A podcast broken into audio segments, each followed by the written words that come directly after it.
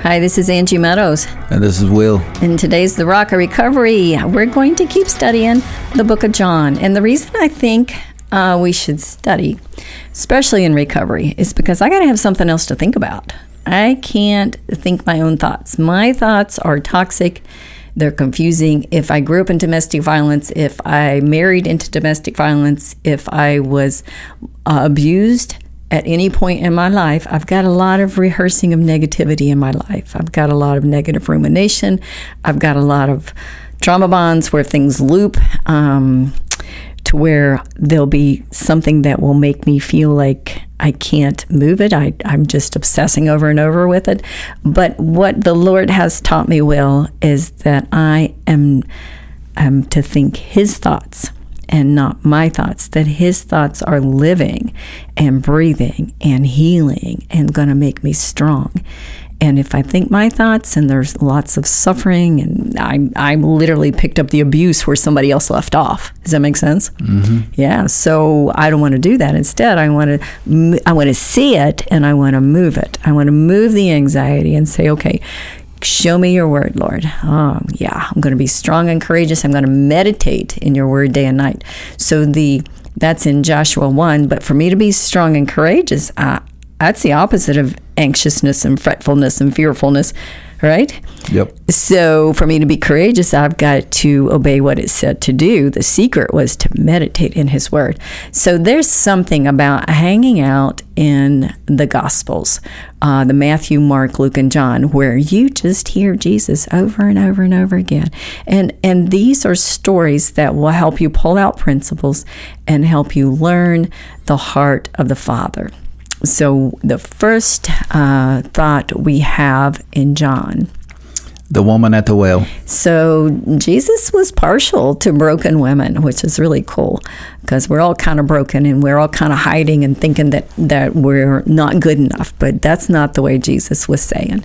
Sometimes we're thinking that, okay, we're of a uh, we're a woman and not a man. We're we're black and not white, or we're white and not this color. You know that we're that we're this orientation and not that one, and so we're just not accepted. And that's not that's not the way Jesus treated people that were outcast. He treated them like they were the inner circle. So let's look at number one, the John four one. Therefore, when the Lord knew that the Pharisees had heard that Jesus made and baptized more disciples than John. Okay, so who heard that Jesus was baptizing more than John? The Pharisees. Yeah, them Pharisees. Those were the religious leaders, the ones that were always kind of trying to sneak and trap Jesus and say he was saying stuff he wasn't saying, uh, flipping his words against him and trying to make him an outcast and persecuting him. So, number two though Jesus himself did not baptize, but his disciples. So, did Jesus baptize? Uh, no. No, his disciples were doing the baptizing. So, the reason I want you to ask yourself questions with the verses is because when you're asking yourself a question, the Holy Spirit's going to give you other questions to ask, like, what's it mean to be baptized? What's it mean to be a disciple? And now you can uh, commune with the Holy Spirit and you can get deeper into uh, your studies. So, number three, John 4 3. He left Judea and departed again to Galilee. Hmm. So, where did they go? Where did they leave from and where did they go? Judea. And went they went Galilee. to Galilee. Galilee. Yes. Yeah. So, what city did they go through? Uh, Samaria. Yeah, but he needed to go through Samaria. Now, most of the Jews, when they traveled, they went the long way. they were like, we're not going through Samaria. So, Samaria were half Gentile, half Jews, and they were not accepted. They were actually rejected uh, because they weren't supposedly purebred. Um, and then a woman would have been not one that the rabbi or the teachers would have spoke to, particularly a woman of her um, her class. So let's look at number five. So he came to a city of Samaria, which is called Sychar. Sychar, near the plot of ground that Jacob gave to his son Joseph. So, what was the significance of the name of Samaria? What was what was the name of the place in Samaria? It was called Sychar. And then, why is it significant? because it was the ground of Jacob. Yeah. And Joseph was his favorite son. Joseph was the son that got the coat of many colors. Joseph was the first son of Rebekah that he loved the most. And so he highly favored Joseph. And then God used Joseph in Egypt. Uh, first, he had to go into the pit to be persecuted and rejected by his brothers, and his coat of many colors were, was stripped off and dipped in blood. And they told their father that he had been killed. But what happened is that they sold him as a slave, and so then he goes into slavery, and then he gets falsely accused, and then he goes into prison, and then uh, people from the palace come in, and he. Um, interprets their dreams and then they forget about him when they get back to the palace. And the dreams come, the interpretation that he gave was true. And then he became uh, second in command in Egypt, who brought the other ones into Egypt to save them from the famine. So Joseph was very um, highly esteemed in the Old Testament. So let's look at John 4 6. Now Jesus' is well, or now Jacob's well was there. Jesus, therefore, being wearied Mm-hmm. from his journey, sat thus by the well. It was about the sixth hour. Okay. So now you can ask yourself questions about um, did Jesus have a physical body and weary like we do? Yeah. Yes, Yeah, he did. And what time of the day was it? Noon. Yeah, it was around noon. It was about the sixth hour. So Jesus had a physical limitation. So he needed to sleep, he needed to eat, uh, he, he needed to take care of his body just like we would. So, number seven, John 4 7. A woman of Samaria came to draw water. Jesus said to her, Give me a drink. So, who did Jesus speak to at the well? A woman from Samaria, Yeah, a woman from Samaria. And what did he say to her? Give me a drink. And why did Jesus need her need her to give him a drink? um, she had a physical container to draw the water out of the well, and he did not. Yeah, that was most likely the case. Um, and so it was noon. It was not the time that the other ladies from the city would come out and get water. So she was probably avoiding the other people who would reject her or persecute her. So, where did the disciples go while he was talking to this woman? For his disciples had gone away into the city to buy food. hmm So, where'd they go? To the city. to go to go buy food. Yeah, so the well was outside of the city. So the well is very um, significant because water was was life, and without the water, they couldn't they couldn't give their animals uh, enough water. They couldn't get enough to drink themselves. Um, you know, it's not like they could turn on a spigot. So let's look at what we have just read about. The disciples were baptizing more than John. And, and remember, John the Baptist, he was um, come in the spirit of Elijah, and he was the one that baptized Jesus. And then when he, they were baptizing more, Jesus' disciples were baptizing more. They expected John to be jealous, and instead he wasn't. He said, uh, More of him and less of me. So that's very significant um, that John was very willing to, to know that he had done the job that he was to do, and it was okay. So Jacob's Well was a place known for many blessings. And Jesus had physical limitations like we do. And most women were at the well in the morning to socialize, but this woman wasn't liked enough to come at the well to the well when other women came. So Je- Jesus intentionally begins a conversation with a woman. Which is very interesting because the other priests and rabbis they would have not done that. They they would have followed the religious expectations, the religious rules. So let's let's ponder some thoughts. Who is despised in your eyes? Maybe with perjury. Prejudice. Oh, prejudice. Prejudice. How could you show kindness? Yeah. So, is there a certain like are are you do you despise the homeless? Do you despise um, do you despise the elite, the people that are rich? Do you despise people that act entitled? If so, how could you show them kindness? Because a lot of that times, well, I think that's just a front for being insecure. Yeah. yeah. What's the next question? Are there places you avoid so you can avoid the rejection or feelings of rejection from others? So, a lot of times, I remember years and years ago, I felt so rejected when I come into to church. I had been raised in a church where there was a lot of rules, And so uh, I, I was always kind of told that if I wore a pair of pants that I couldn't pray, that God wouldn't hear me. So then I was so wounded at different things that had happened that when I came back as an adult, my heart was on my sleeve. So if somebody looked at me funny, I thought it was about me.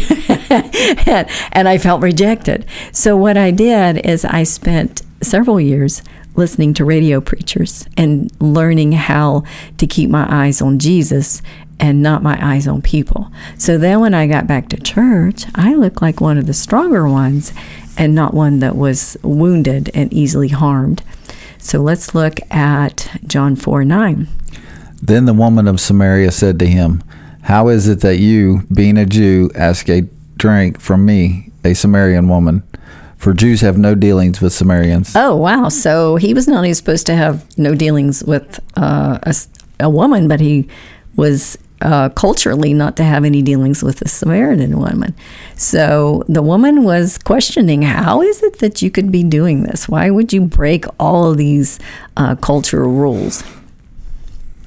Jesus answered and said to her, If you knew the gift of God and who is, is who says to you, Give me a drink, you would have asked him, and he would have given you living water.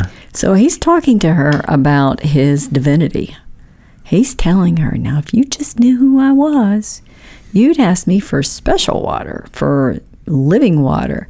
And that's what Jesus is. If Jesus is the Word, and the Word is living, and the and the Holy Spirit dwells in us like water, like rivers of water flowing from our belly, then He is the living water. He is the stream and the flow that washes, that keeps us clean.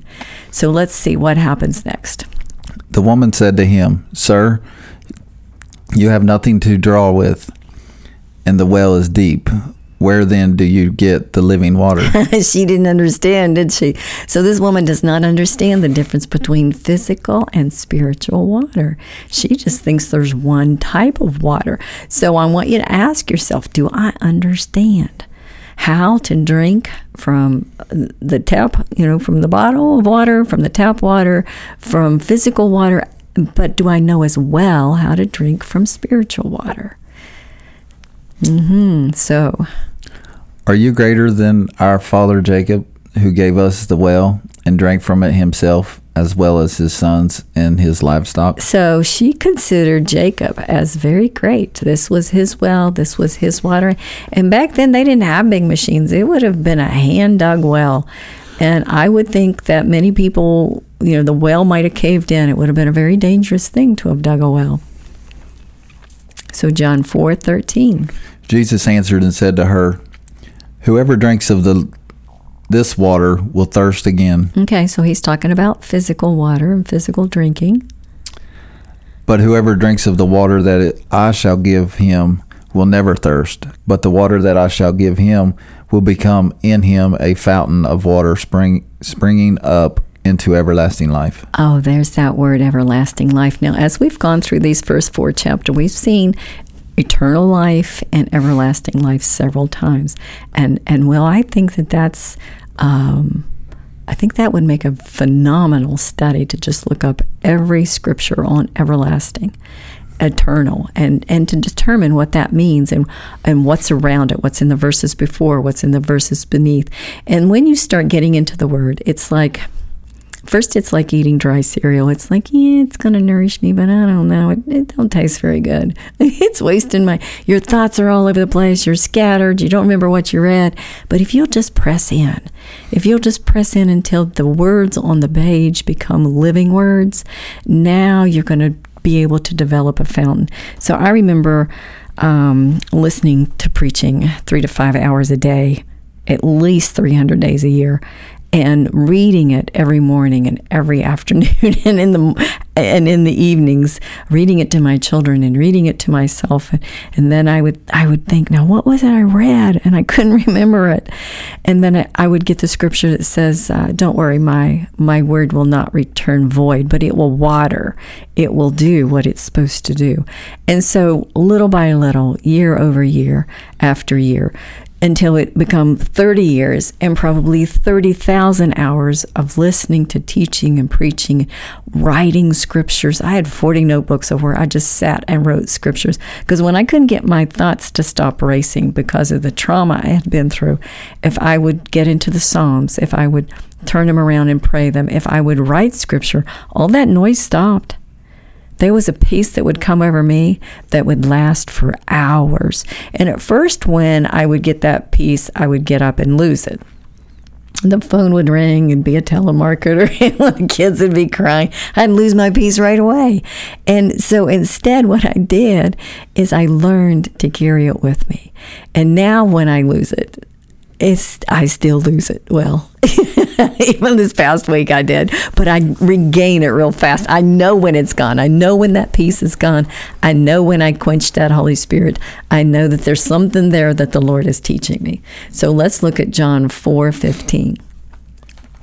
The woman said to him, "Sir, give me this water that I may not thirst, nor come here to draw. Oh, now she's kind of like the people with the bread. Oh, now if he just give us bread, you know, he just take a couple little loaves and break enough bread to feed 5,000 of us. We want him to be king. So she's kind of looking at him like a, a giver of, of water, maybe where she doesn't have to go and carry it anymore. So she's kind of looking for an easier way of life, not understanding that when he gives her living water, she's going to have to she's going to have to do her part to stay connected to him, to the Holy Spirit, to the living word to continue to develop her character to hold that water, to hold that eternal life, to hold that blessing so that it can run through her. Because there's a lot of times that there'll be um, water coming up out of a spring, but if you stuff rags in it, it it's not coming up as strong.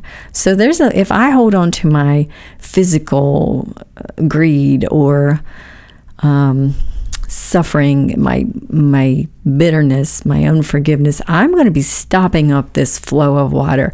I'm not going to be coming to Jesus saying, I need a drink. I need another drink. I need another drink of that living water because this has got me stuck. So if you're stuck somewhere, go back to the master and say, How do I get unstuck? How do I get this rag out of that flow of water so that it can flow and I can I can breathe and I can live again. So John 4:16. Jesus said to her, Go, call your husband and come here. Hmm. So what's Jesus doing? He is getting to the root of her problems so he can give her living water. Well, look at that. He's like, okay, there's reasons why you're not able to hold this living water. So, a lot of times, if you have gotten living water before, and then you lose it, uh, it just leaked out. You didn't develop the strength and the character of Christ to be able to hold it. So we want to be able to develop that self control, that love, that joy, that peace. We want to know.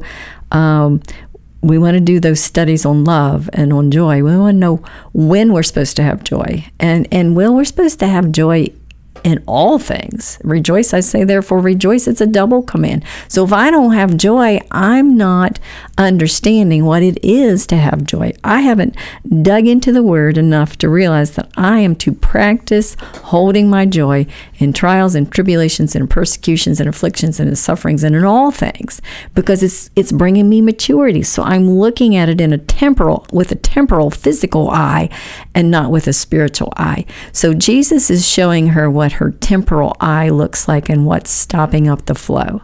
So John 4:17. The woman answered and said, I have no husband. Jesus said to her, You have well said, I have no husband. Hmm. So he's not going to let her be superficial, is he? John 4:18.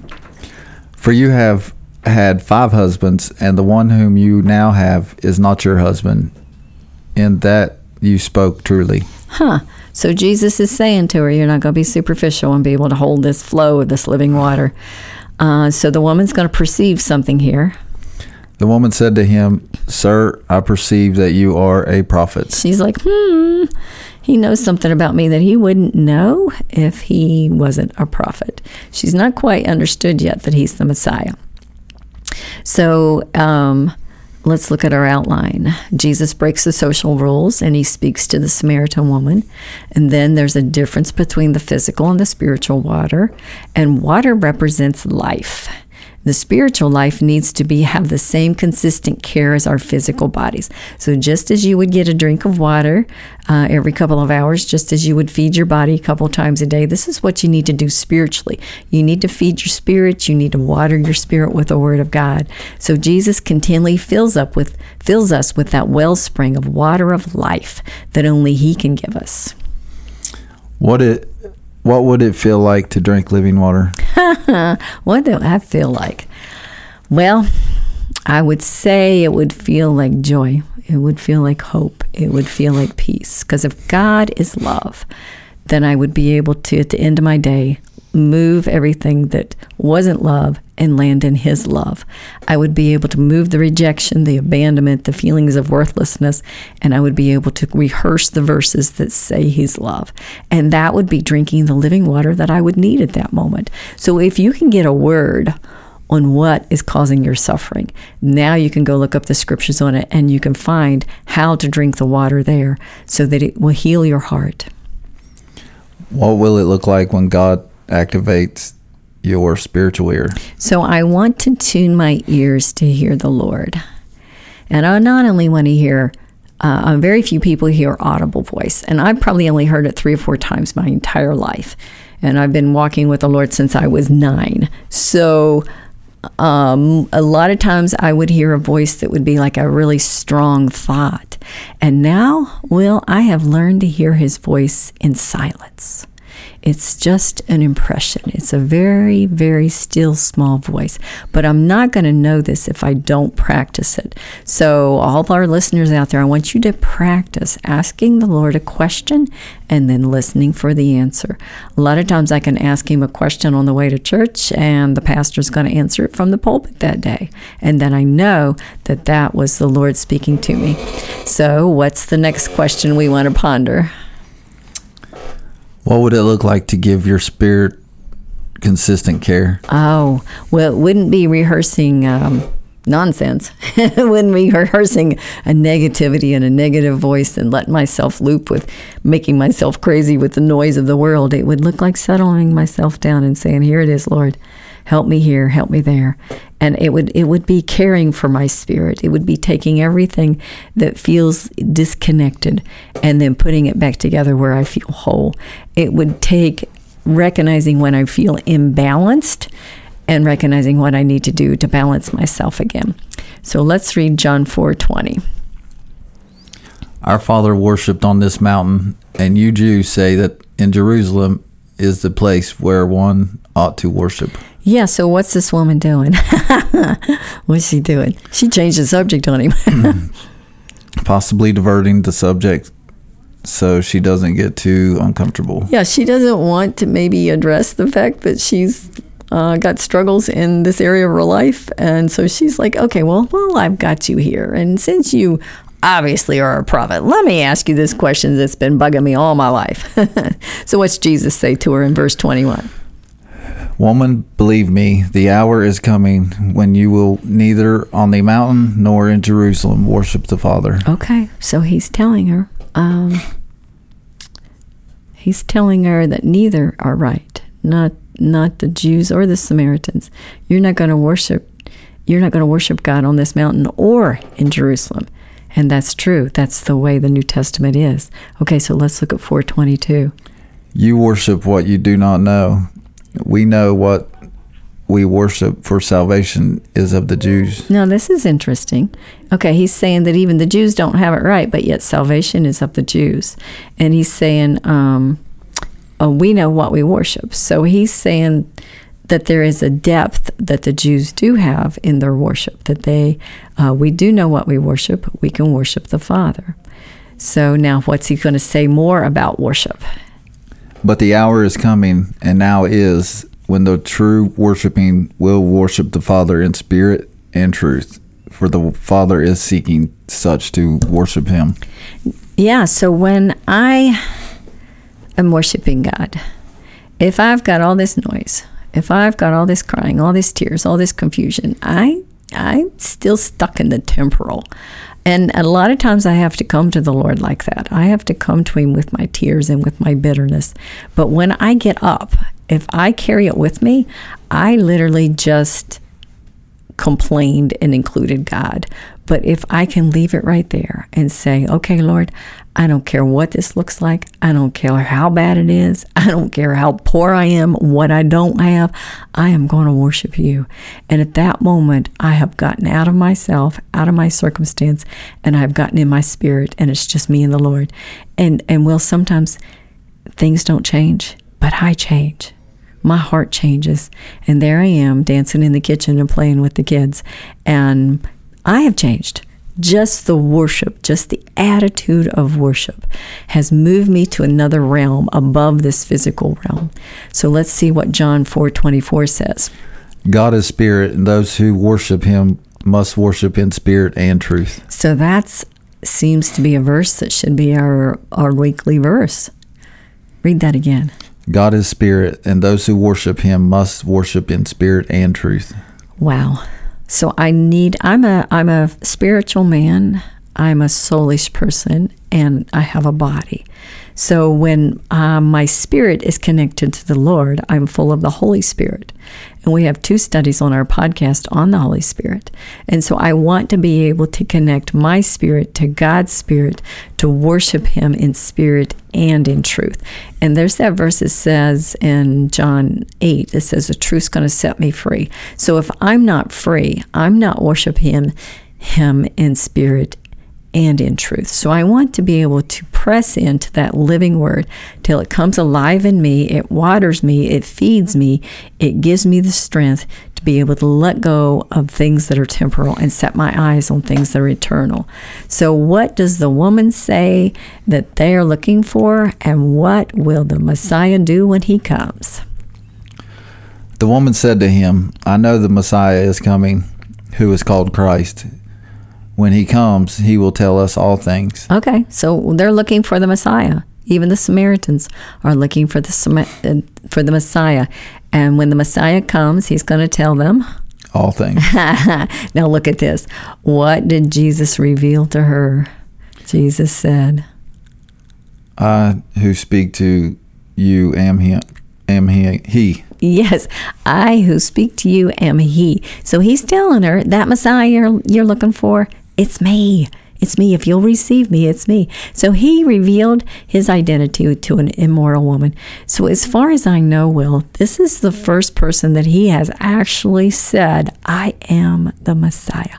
I am he, which is pretty cool because he didn't go, he didn't even go to, to Peter, James, and John. Uh, he went to the immoral woman at the well. So, John 4 27. And at this point, his disciples came and they marveled that he talked with a woman, yet no one said, What do you seek? Or why are you talking with her? so, a lot of times the disciples would question Jesus, but this time they didn't. They just were very, very puzzled. So, what did this woman do next? The woman then left her water pot, went her way into the city, and said to the men, What did she say to the men? And at that this point, his disciples came and they marveled. Oh, oh, let's see, twenty-eight. We need to go to twenty-nine. We lost twenty. There it is. Oh, come see a man who told me all things that I ever did. Could this be the Christ? Mm-hmm. T- tell me, come and see. So, did the people of the city listen to her? Then they went out of the city and came to him. And they did listen to her. Um, she was speaking her truth and she was saying to them, Come and listen to this man. Come and hear this man speak. I think I have found the Messiah. And when they came and listened to her, listened to Jesus, they, they realized that this was um, a great teacher and a great Messiah. And then they start asking him to stay. So true worshipers will learn to activate their spirit to, to worship the Father. So this is a skill to activate my spirit to worship the Father. So I can come to church, Will, and I can be so dry and so st- uh, struggling just to get myself here. I, I might even have to shake myself a bit and say, You will go. And then once I get here, that's it. I am never sorry that I came. I'm never sorry. So there's a complacency that I could get where I could talk myself out of it until I'm just finally, it's just routine. It's just something I do and I'm not going to miss it. So sincerely seeking will bring more revelation and more truth into our lives. And we must be seeking the Lord and being in fellowship with others. So we are never to, too sinful or lost to be introduced to the Messiah.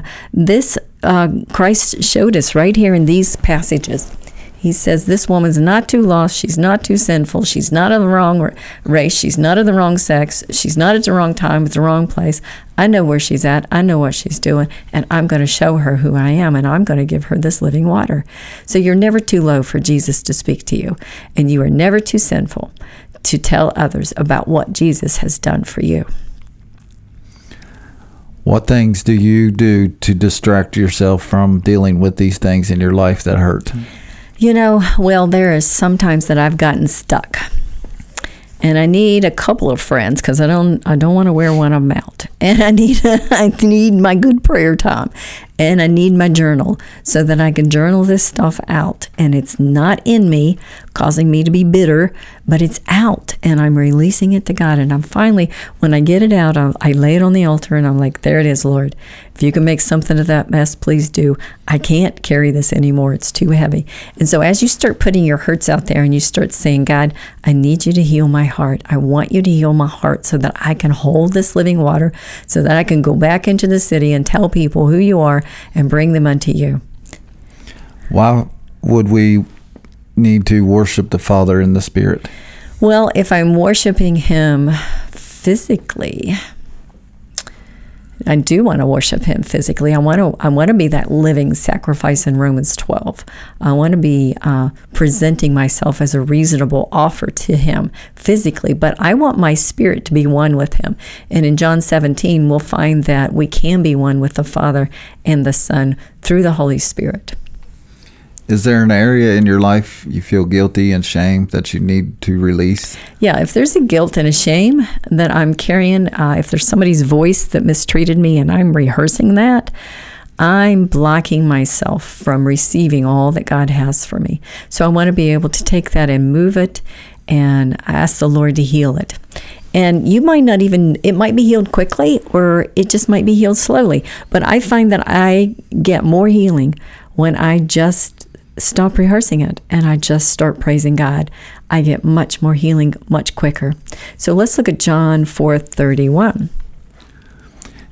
In the meantime, his disciples urged him, saying, Rabbi, eat. So, what did the disciples do? Tried to get him to eat? Yeah, they're trying to take care of his physical body. so that's what friends do, right? Mm-hmm. they say, Here, eat, eat. so, what kind of food? Uh, what's Jesus say? But he said to them, I have food to eat of which you do not know. Oh, so Jesus is saying, I've already ate. Mm-hmm. and they're like, wait a minute, wait a minute. So the disciples are all confused. Therefore, the disciples said to one another, Has anyone brought him anything to eat? They're still thinking physical. They're still thinking temporal, physical, right here, what they can see. So, but what was Jesus' meat or his delight? Jesus said to them, My food is to do the will of him who sent me and to finish his work. Well, look at that.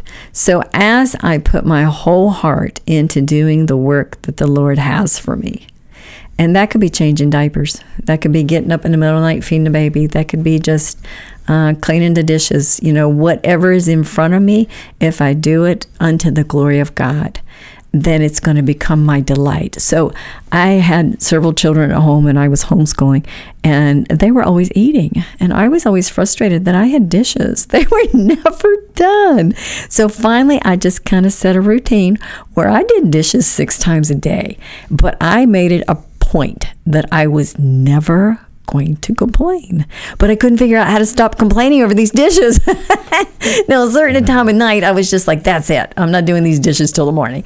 You know, you know, I wasn't going to make it a, a law or anything that that sink had to be clean. I was just, I was just not going to complain anymore. So my goal was not to be fretting about the dishes, but to be grateful, to take every time I was fretting about it, to be grateful and to rehearse God's goodness. And so I would put scriptures all up around my sink. And if I would catch myself fretting about anything, because sometimes when you have passive thoughts, the things that are bothering you are going to you're going to hear them come up and that's what's in your subconscious that needs dealt with. Sometimes um, you're going to feel a, a, burden by what's going on in your life and how much there is to do. But as i stood there and did those dishes well all i did was practice memorizing scripture so by the end of the week, I'd have all these new scriptures memorized that I would have never memorized if I had stood there and complained. so if there's a point of your day that you're complaining, I want you to get a verse before your eyes, before the frontlets of your eyes. That might mean writing it on a three by five card and tying it around your neck. That might be writing it on your hand.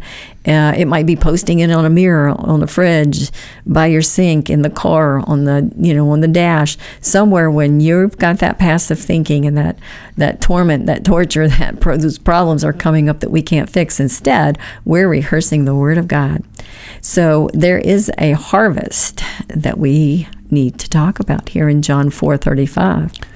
Do you not say, There are still four months, and then comes the harvest?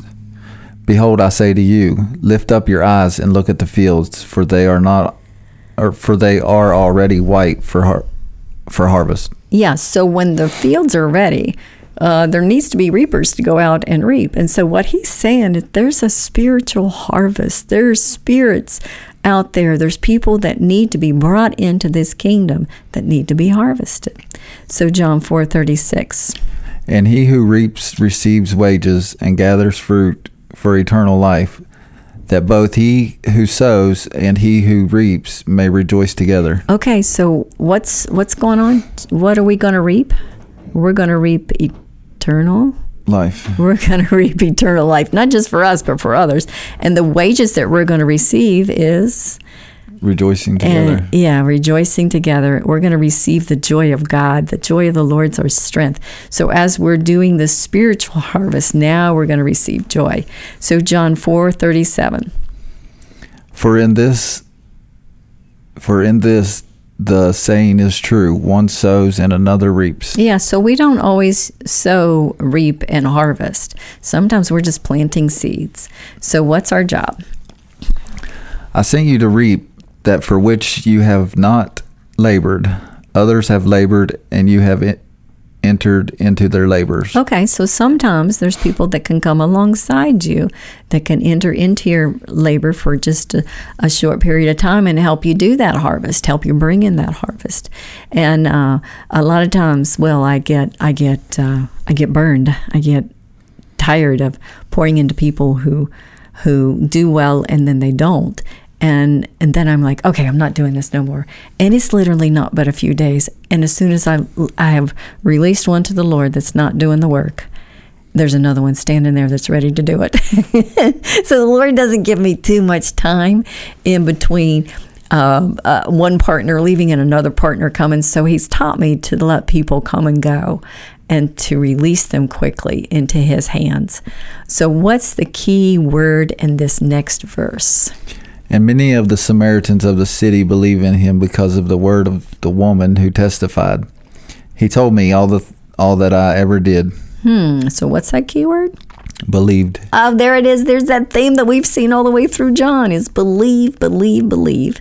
So there's a belief uh, that we don't have when we start out, but the more you pour in the living water, the more you pour pour in the living word into your life, the more you're going to believe.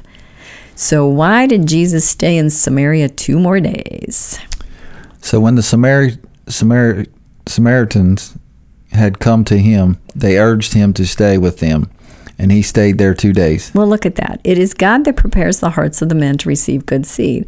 It is us that need the spiritual eyes to seek and the work and the will to do it and to obey it. And as Jesus is there, he's just making himself available.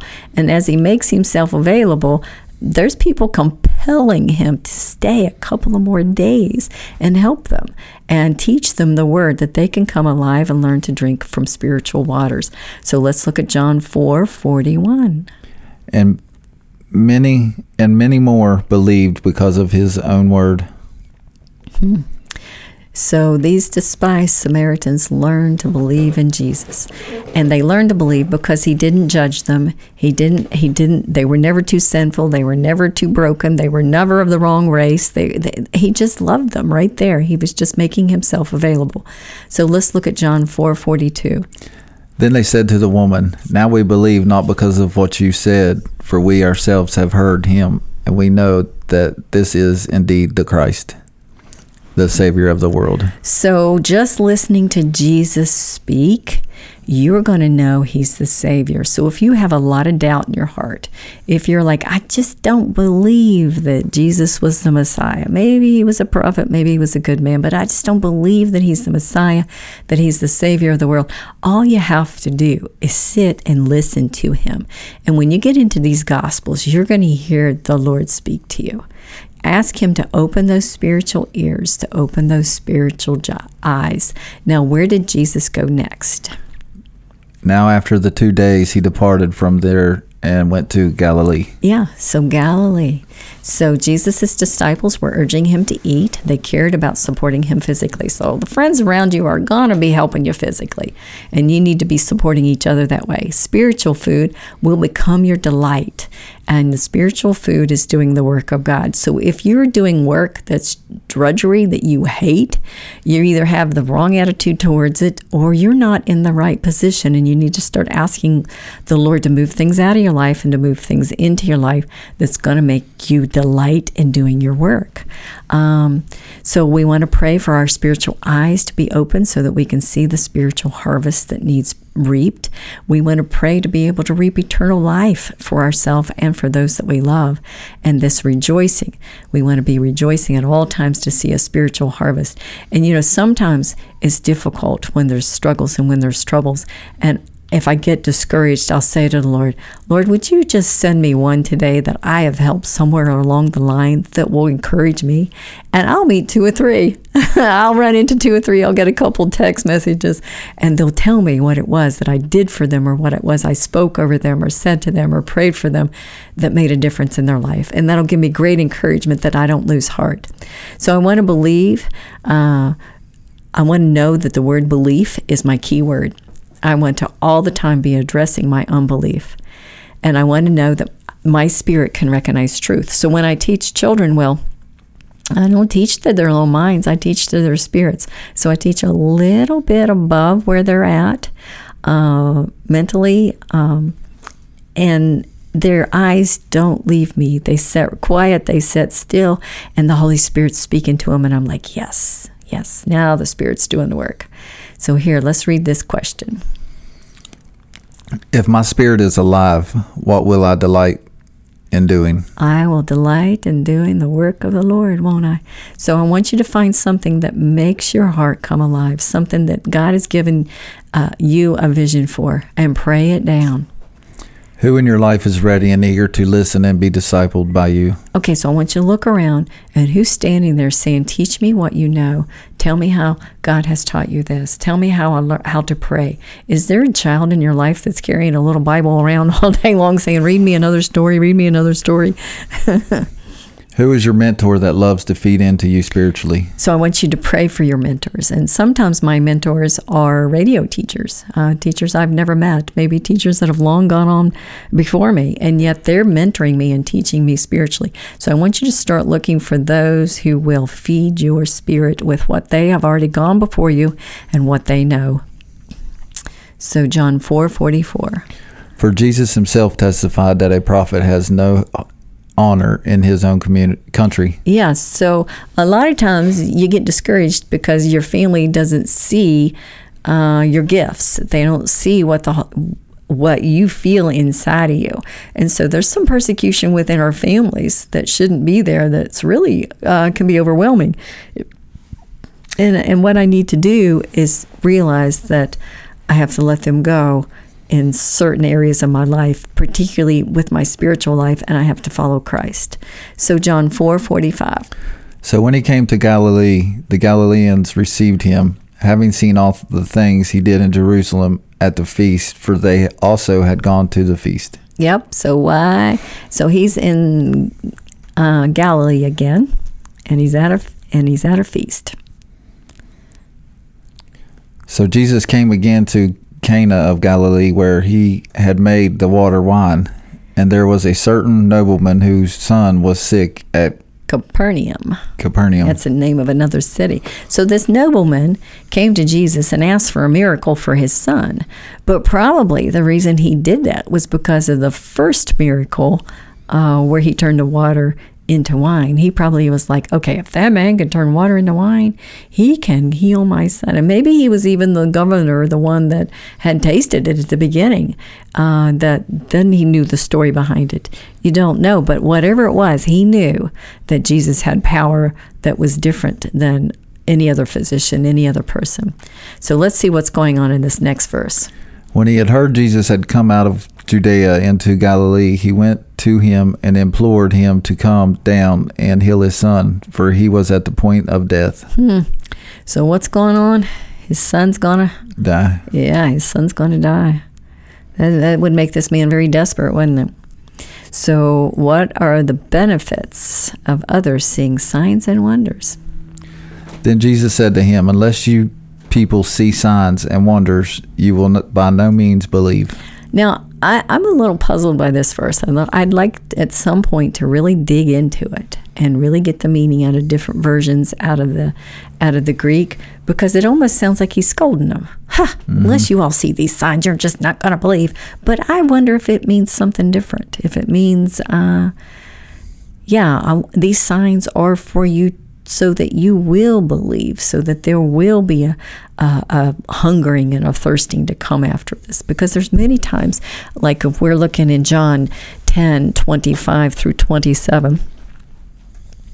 Let's see if I can find that one.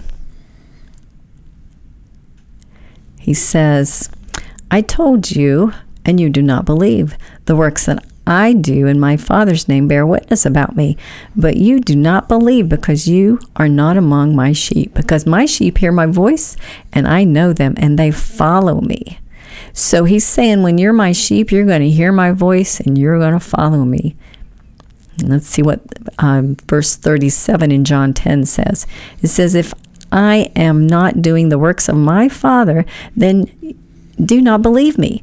But if I do them, even though you do not believe me, believe the works, that you may know and understand the Father is in me and I am in the Father. So he's telling them that, okay, I'm, I'm doing these works, I'm doing these signs and wonders, and it's so that it will help you believe more. So let's look at John 4 49. The nobleman said to him, Sir, come down before my child dies. Huh. So he's crying out for his sick son. He's saying, Lord, if you don't come, my baby's going to die. So, how did Jesus heal this son? Jesus said to him, Go your way, your son lives. So the man believed the word that Jesus spoke to him, and he went away. He went his way. Yeah, so he listens to the word of Jesus. Jesus didn't go, he just speaks. Yeah, so when Jesus speaks, so when I'm reading the word, there are two different kinds of word. There's the the rhema, which is the word of God, which is alive, and or there's the, it's called the logos. I'm sorry. I said that wrong. It's called the Logos, which is the written word. And then there's a Rhema word, which will speak to me personally. And I'll feel like a little, a little quiver in my heart, a little jump, a little chill. And I'll be like, whoa, whoa, what's that? What's that? And that's a Rhema word that's giving me an answer for what I'm going to need. And sometimes that's the verse that I will write down. The word, the one that just looks like maybe it's a little highlighted on the page.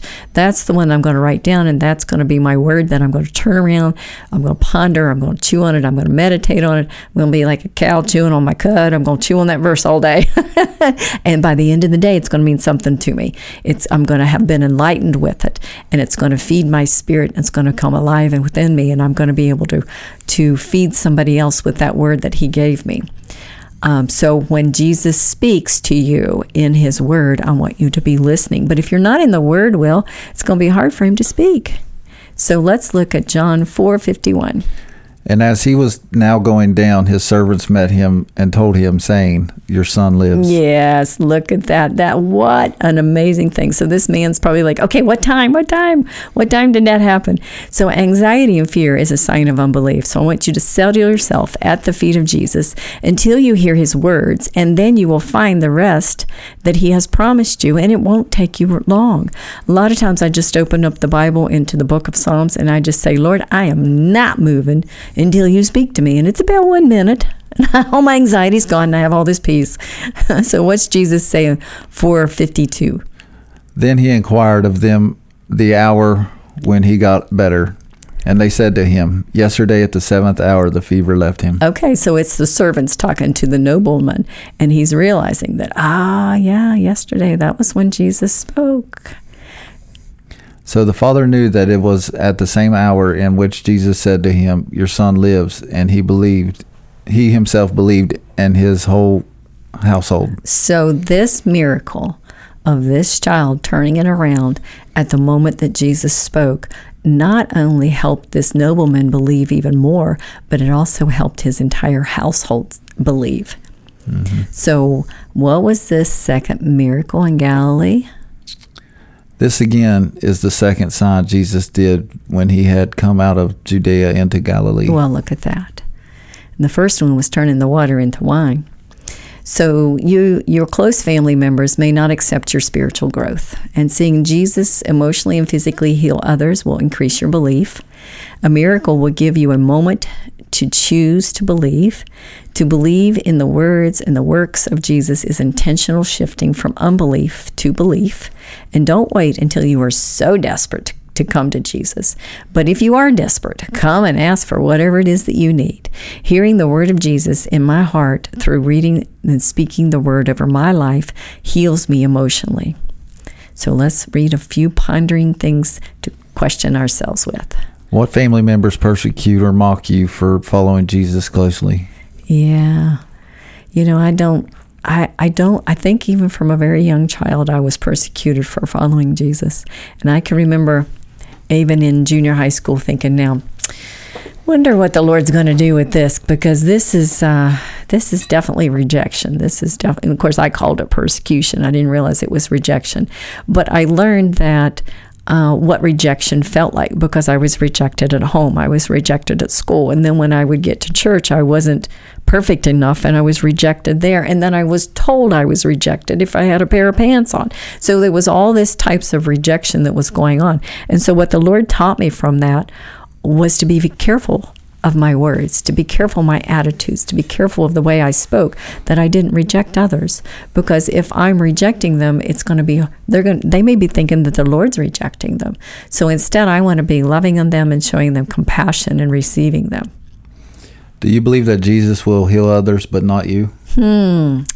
You know, sometimes I have believed this, Will. I believe that I can pray for others and God will heal them. But I just believe that maybe I'm supposed to suffer.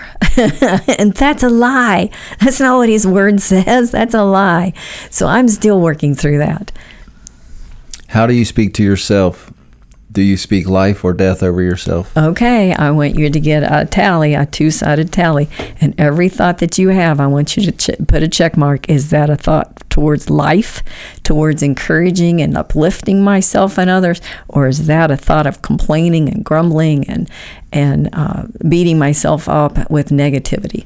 And I want you to understand that the Father wants to heal you. He wants you to be whole. He wants you to drink of the waters of, of life, to have that wellspring of living waters coming in and flowing in through you. And so I want you to be very mindful of all the thoughts that you're thinking and line those up with the Word of God. And when Jesus speaks, let him speak deep into your heart that he, you may be healed. And let us uh, pray in Jesus' name that He will heal each and every one of us through speaking His word over us. And this is Angie. And this is Will. And we love you.